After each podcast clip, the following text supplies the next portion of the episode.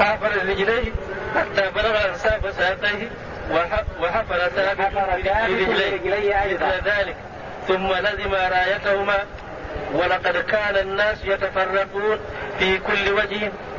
إلا سالم وثابت. نعم. وإن سالما وثابتا لقائمان حتى قتل سالم وقتل أبي حذيفة مولاه. أبو حذيفة مولاه. نعم. قال وحسي بن حرب اقتتلنا قتالا شديدا. وحسي هو الذي قتل مسيلمة. نعم. حتى رأيت حتى رأيت مر بنا وحشي من قتل أيضا؟ وحشي قتل حمزة. قتل حمزة في غزوة أحد وقتل مسيلمة في اليمامة هو وحشي. نعم. حتى رأيت سهب النار تخرج من خلال السيوف. حتى سمعت لها صوتا كالأجراس. وقال دملة بن سعيد المازني وذكر ردة بني حنيفة لم يلقى المسلمون عدوا لم يلقى المسلمون عدوا أشد نكاية منهم يعني من بني حنيفة. فالمسلمون التقوا بعدد من الناس. وبعدد من القبائل وبغزوات عدة وسرايا لكن أشدها وأكثرها ضراوة وأكثرها قتل هي وقعة اليمامة. نعم. لقوهم بالموت الناقي والسيوف. والسيوف قد أصلتوها. والسيوف قد أسلتوها قبل النبل وقبل الرماح فكان المعول يومئذ على أهل السوابق. نعم. وقال ثابت بن قيس يومئذ يا معشر الأنصار الله الله في دينكم. يشجعهم. نعم. علمنا هؤلاء أمرا ما كنا نحسنه. نعم. ثم أقبل على المسلمين وقال اف لكم ولما تصنعون. ثم قال خلوا بيننا وبينهم أخلسونا فأخلست الأنسال فلم تكن لهم ناهرة ناهية. حتى انتهوا إلى محكم بن بن طفيل فقتلوه. ثم انتهوا إلى الحديقة فدخلوا فدخلوها فقاتلوا أشد القتال حتى اختلفوا فيها. ثم ساها ثابت سيهة يا أصحاب سورة البقرة. نعم. يا أصحاب سورة البقرة. يناديهم ليشجعهم بالاستمرار في القتال وفي الصبر على ملاقاة العدو. لأن الساعة كانت حرجة والوقت كان حاسمة واستمروا من الصباح وجاءت صلاة الظهر وهم مستمرون ثم صلى بهم خالد صلاة الظهر والعصر جمعا. نعم. وأوفى, وأوفى عباد بن بسر على نسج وساه بأعلى صوته أنا عباد بن بسر. على نشد يعني مكان مرتفع يناديهم. لأجل يعطيهم مثلا تعليمات يدعوهم إلى الصبر والثبات والاستماتة في سبيل الله. نعم. يا للأنصار أنا عباد إلي إلي فأجابوه لبيك لبيك حتى توافوا عنده. فقال فداكم أبي وأمي حطموا حطموا جفون السيوف. حطموا جفون السيوف ثم حتم جفن سيفه فألقاه. وحتمت الأنصار جفون سيوفها ثم قال حملة صادقة. اتبعوني. اتبعوني. فخرج أمامهم حتى ساقوا بني تمي بني حنيفة منهزمين. حتى انتهوا إلى الحديقة فأغلق عليهم. ثم إن الله فتح الحديقة فاقتحم عليهم المسلمون. وعن أبي وعن أبي سعيد الخدري رضي الله عنه قال دخلنا الحديقة حين جاء وقت الظهر واستحر القتل فأمر خالد المؤذن فأذن على جدار الحديقة بالدور والقوم مقبلون على القتل. حتى انقطعت الحرب بعد العصر فصلى بنا خالد الظهر والعصر. ثم بعث الساقة السقاة يطوفون علشان إذا كان في جرحى يعطونهم قليلا من الماء. يعطونهم قليلا من الماء يبلون به حلوقهم و فإنهم يعني في شدة وفي ضائقة. وتعب وأمر شديد يمرون عليهم من كان يحتاج إلى سقيا يسقونه. نعم. ثم بعث السقاة يطوفون على القتلى فطفت معهم فمررت بعامر بن ثابت وإلى جنبه رجل من بني حنيفة. به جلاء فسقيت عامرا فقال الحنفي أسقني فدا فدا لك أبي وأمي. أسقني فداك أبي وأمي. فقلت لا ولا كرامة. نعم. ولكن لا ولا كرامة ولكن أجهز عليك. فقال طيب ما دمت بسألك سؤال. وعجبني قال نعم. قال ما فعل أبو ثمامة. يسأل عن مسيلمة الكذاب. ما فعل أبو ثمامة؟ قلت قتل والله. قال نبي ضيعه قومه. فدل هذا على استماتة القوم وعلى تعلقهم به وعلى ارتباطهم به مع أنهم يعرفون كذبا. ما فعل أبو ثمامة قلت إنه قتل. قال نبي ضيعه قومه. نعم. فقال أحسنت. أسألك مسألة لا شيء عليك فيها؟ قلت ما هي قال أبو ثمامة ما فعل؟ قلت والله قتل. قال نبي ضيعه قومه. ولما قتل منهم من قتل وكانت لهم أيضا في المسلمين مقتلة عظيمة قد أوبيها قد أوبيها أكثر أصحاب رسول الله صلى الله عليه وسلم وقيل لا تغمد السيوف وفينا وفيهم عين تطرف وكان في من بقي من المسلمين جراحات كثيرة. فلما أمسى مجاعة أرسل إلى قومه ليلا قومه ليلا قال السلاح اللي عندكم والعتاد لبسوه الحريم والأطفال وخلوهم يكونون في الحصون. ما يبين انهم إنهم حريم أو يبين إنهم أطفال لا كل ما عندكم من سلاح وكل ما عندكم من عتاد وكل ما عندكم من قوة لبسوها. النساء والأطفال وخلوهم في السطوح فلما خالد سأله قال ماذا؟ قال أرى أنك تتنازل عن كذا وعن كذا. قال إن القوم قال لا شوف الباقيين أكثر من ال... من اللي راح. وهو يعني النساء والأطفال. بعدين خالد قال له خدعتني قال لا هذا قومي ما خدعتني نعم. وقال البسوا ألبسوا سلاح النساء والذرية. ثم يعني اسلمتم اتضح الموقف. اتضح موقف مجاعة. كادوا أن ينتهوا. كادوا أن ينتهوا. لكن مجاعة أراد أن يحصل على صلح. ليضمن لهم بعض الشيء. فأمر النساء مع إنه موجود ومربوط ومع خالد. أمر النساء والأطفال أن يلبسوا السلاح والعتاد وأن يكونوا في السطوح كأنهم مقاتلين في الحصول. فقال خالد من هؤلاء؟ قال هؤلاء الرجال. ما راح إلا عدد قليل وذول أكثر. فمع الجراحات ومع التعب والعنى اللي حل بالمسلمين خالد رضي الله عنه صالحهم على بعض الأمور. فتبين بعد ذلك أن هاي اللي واقفين عليهم سلاح وكذا إنهم حريم وأطفال ما هم نعم. فلما امسى مجاهد أرسل إلى قومه ليلا أن ألبسوا سلاح النساء والذرية. ثم إذا أصبحتم فقوموا مستقبل الشمس على مستقبل الشمس علشان تلمع.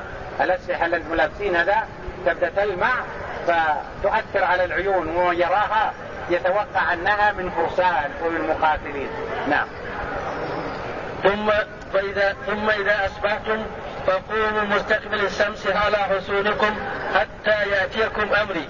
نعم. وبات المسلمون يدفنون قتلاهم فلما فرغوا جعلوا يتكمدون بالنار من الجراح.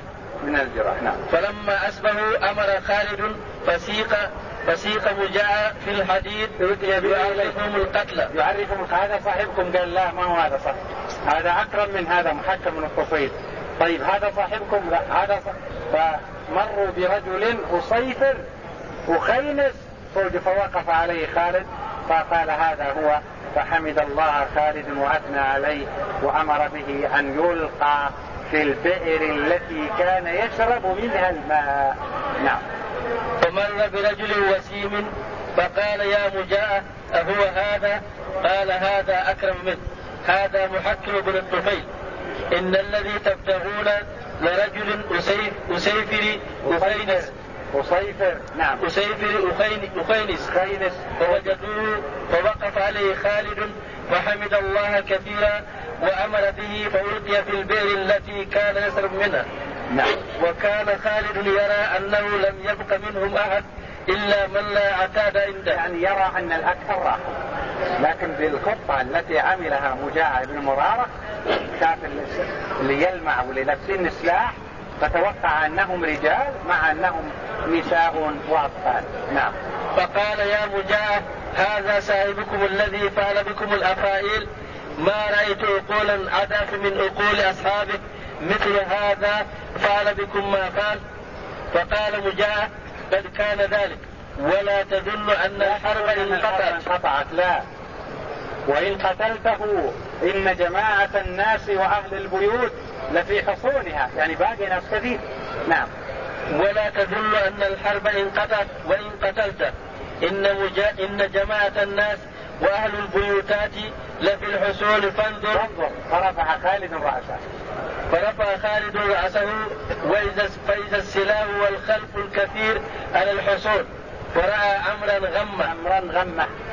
يعني سبب له يعني عدم الارتياح والقلق لأنهم بعد المعركة الحامية وبعدما نالوا من التعب والعناء وإذا بالحصون فيها الرجال وهو في الواقع حريم وأطفال نعم.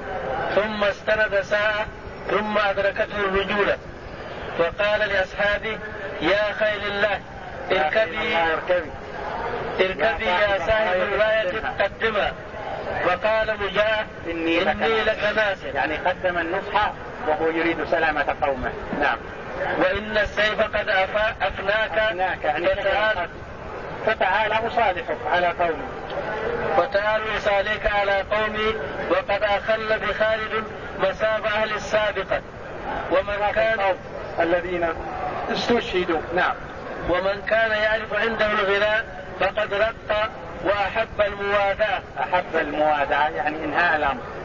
ثم عجف الكراء. مع عجف الكراء. نعم التعب. فاصطلحوا على الصفراء والبيضاء والحلقة والكراء ونصف السبيل ثم قال مجاهد إني آتي القوم فعارض عليهم. فعارض من باب الخديعة. نعم.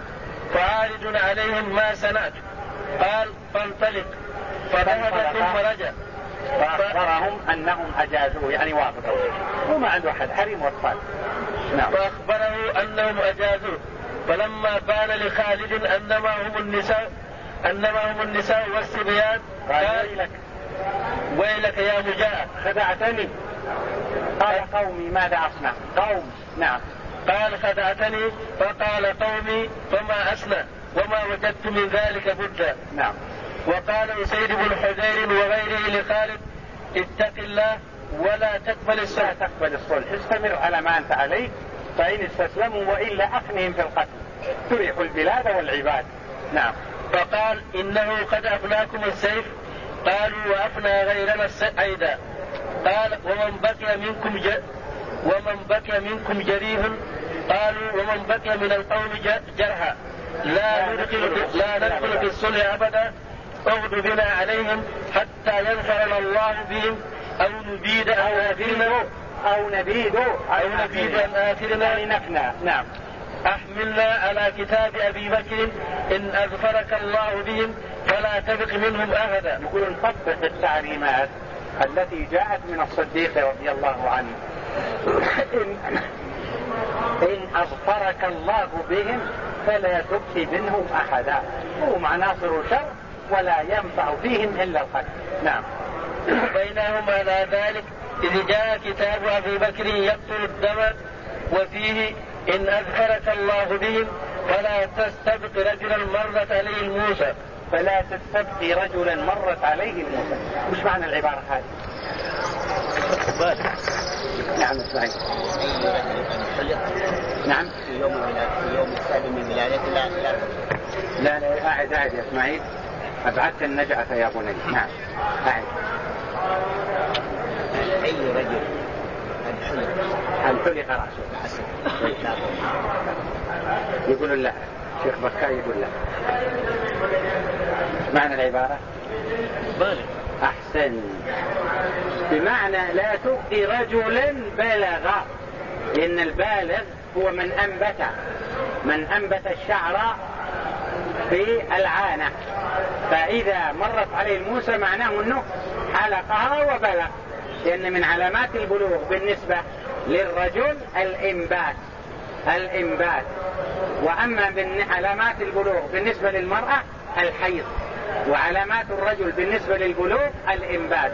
فيقول رضي الله عنه فلا تستبقي رجلا مرت عليه الموسى يعني أنه استعمل هذا الشيء لكونه قد بلغ. وإذا بلغ فمن علامات البلوغ الإنبات. نعم. فتكلمت الأنصار في ذلك وقالوا أمر أبي بكر فوق أمرك. فقال يقولونه لخالد. نعم. فقال إني والله ما ابتغيت في ذلك إلا الذي هو خير. رأيت أهل السابقة وأهل القرآن قد قتلوا ولم يبق معي إلا من لا بقاء له على السيف. نعم. لو لج, لو لج عليهم فقبلت الصلح يعني رأيت اللي معي ثقل عليهم القتال واشتد عليهم الأمر. ومن كان يفر ويفر ومن كان يصول ويجود قد استشهد في المعركة وانتهى عدد كبير من القراء.